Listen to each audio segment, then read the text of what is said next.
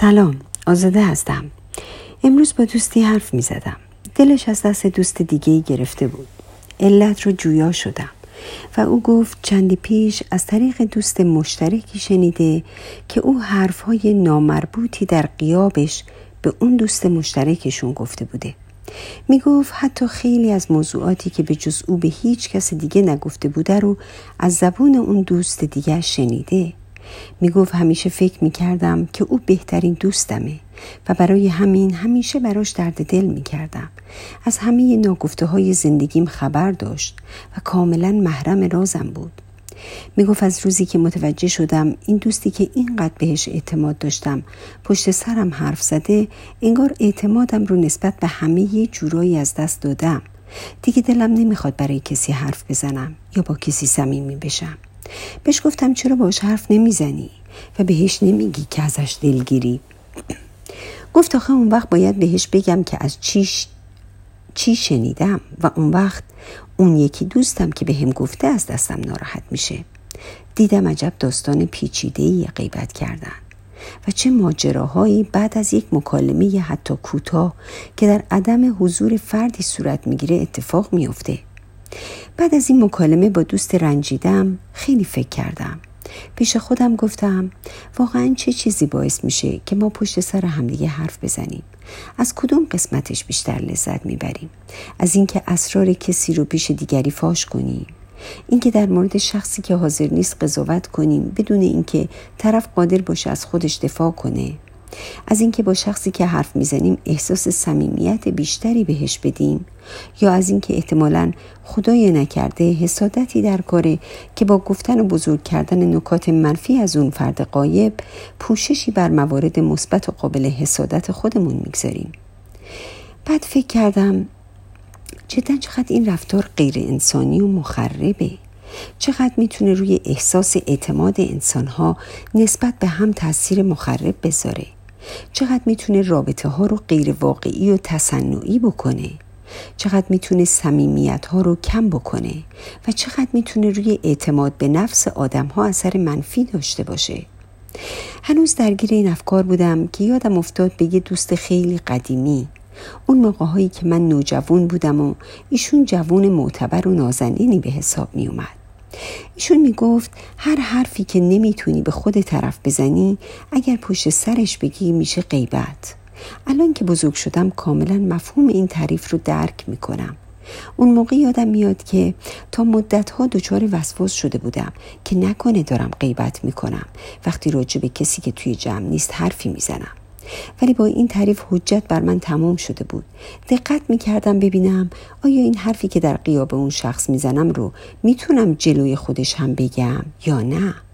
و اگه متوجه می شدم که به هر دلیلی قادر نیستم اون حرف رو در حضور فرد مورد نظر بزنم از گفتنش منصرف می شدم ولی بعضی وقتها آدم بد جوری توی هچل میفته و اونم موقعیه که فرد دیگه پیش شما پشت سر نفر سومی حرف می‌زنه. راستی به نظر شما توی این شرایط چیکار باید کرد؟ اگه بخوای بهش تذکر بدی و یادآوری کنی که تو دوست نداری غیبت کنی که فکر کنم بهترین راه حل باشه اون وقت باید آماده عواقب احتمالیش هم باشی. مثلا اینکه ممکنه خودت نفر بعدی باشی که مورد غیبت قرار خواهی گرفت. یا مثلا اینکه طرف حرف سنگینی وارد خواهد کرد و لقب معلم اخلاق رو به تمسخر بهت خواهد داد.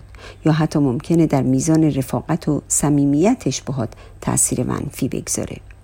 یا اینکه در این مکالمه خیلی فعال عمل نکنی و پاسخهای کوتاهی مثل چی بگم والا؟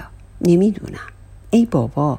و خلاصه اینکه به عنوان مستمع پاسخهایی بی ربط که صاحب سخن رو بر سر ذوق نیاره بدی. تا صاحب سخن با یافتن اینکه مکالمه یه طرف داره از ادامه سخن منصرف بشه و سفره قیمتش رو جمع کنه. بعد فکر کردم واقعیت قضیه اینه که روش اول روشی کاملا جسورانه شجاعانه مستقیم و صحیحه که اگه همه ما اون رو در معاشرت همون با کسانی که غیبت می‌کنن به کار بگیریم رفته رفته رفتار غیبت از بین خواهد رفت. و روش دوم اگر چه روشی منفعلانه است ولی شاید برای شروع بد نباشه. خصوصا در رابطه هایی که افراد با هم خیلی رو درواسی دارن به نوعی محترمانه تر از روش اول هم هست. بعد پیش خودم فکر کردم مشکل دیگه ای که در رابطه با غیبت کردن هست اینه که حتی فردی که معتمد شناخته شده و شنونده بوده هم نمی‌تونه به فرد غیبت کننده اعتماد کنه. چرا که ممکنه خودش نفر بعدی باشه که پشت سرش و این بار با فرد دیگه ای حرف زده میشه. می‌بینی؟ قصه خیلی پیچیده میشه. و برای همینه که فکر می‌کنم اولین اتفاق بدی که در اثر غیبت کردن میفته یا بهتره بگم اولین آسیب اجتماعی که در اثر غیبت کردن رخ میده ایجاد و تقویت عدم اعتماد بین انسان هاست. و از اونجایی که اعتماد اولین شرط ایجاد رابطه سالمه لذا در جامعه که غیبت در اون زیاد اتفاق میفته اعتماد بین آدم ها خیلی شکننده و ضعیف میشه. و نتیجه اینکه ارتباطات بین انسان ها خیلی سطحی و تصنعی باقی میمونه. نتیجه اینکه همه به ظاهر عاشق همدیگه هستن و از هم تعریف می‌کنن. ولی در خفا نه تنها توان بخشش های بخشش خطاهای کوچک که همدیگر رو ندارن بلکه با آب و تاب در قیاب اونها به قضاوت میشینن و به قول معروف یک کلاق و چل کلاق می‌کنن پیش خودم فکر کردم اصلا می‌دونید چیه اگه ما دیگران رو با مترهای خودمون اندازه گیری نمی کردیم و به تفاوتهای فردی باور داشتیم و احترام میذاشتیم شاید هرگز پدیده غیبت هم خلق نمی شد.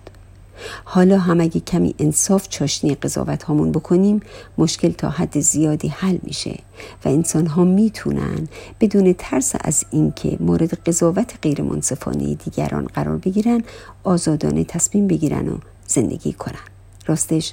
دوباره تصمیم گرفتم بیاد دوران نوجوانیم که دچار وسواس شده بودم و مراقب بودم تا این رفتار غیر انسانی رو انجام ندم. یک کمی بیشتر حواسم رو جمع کنم و یافته های امروز فکرهای بلندم رو با دقت بیشتری به کار بگیرم. به امید روزی که همه ما به جای غیبت کردن جسارت بیان نظرات خود حتی مخالف با دیگران رو داشته باشیم تا بتونیم روابطی سالم و انسانی رو تجربه کنیم و از مزایای اون بهرهمند بشیم. من هم امروز همه شما عزیزان فکرهای بلندم رو به خدای بزرگ میسپارم.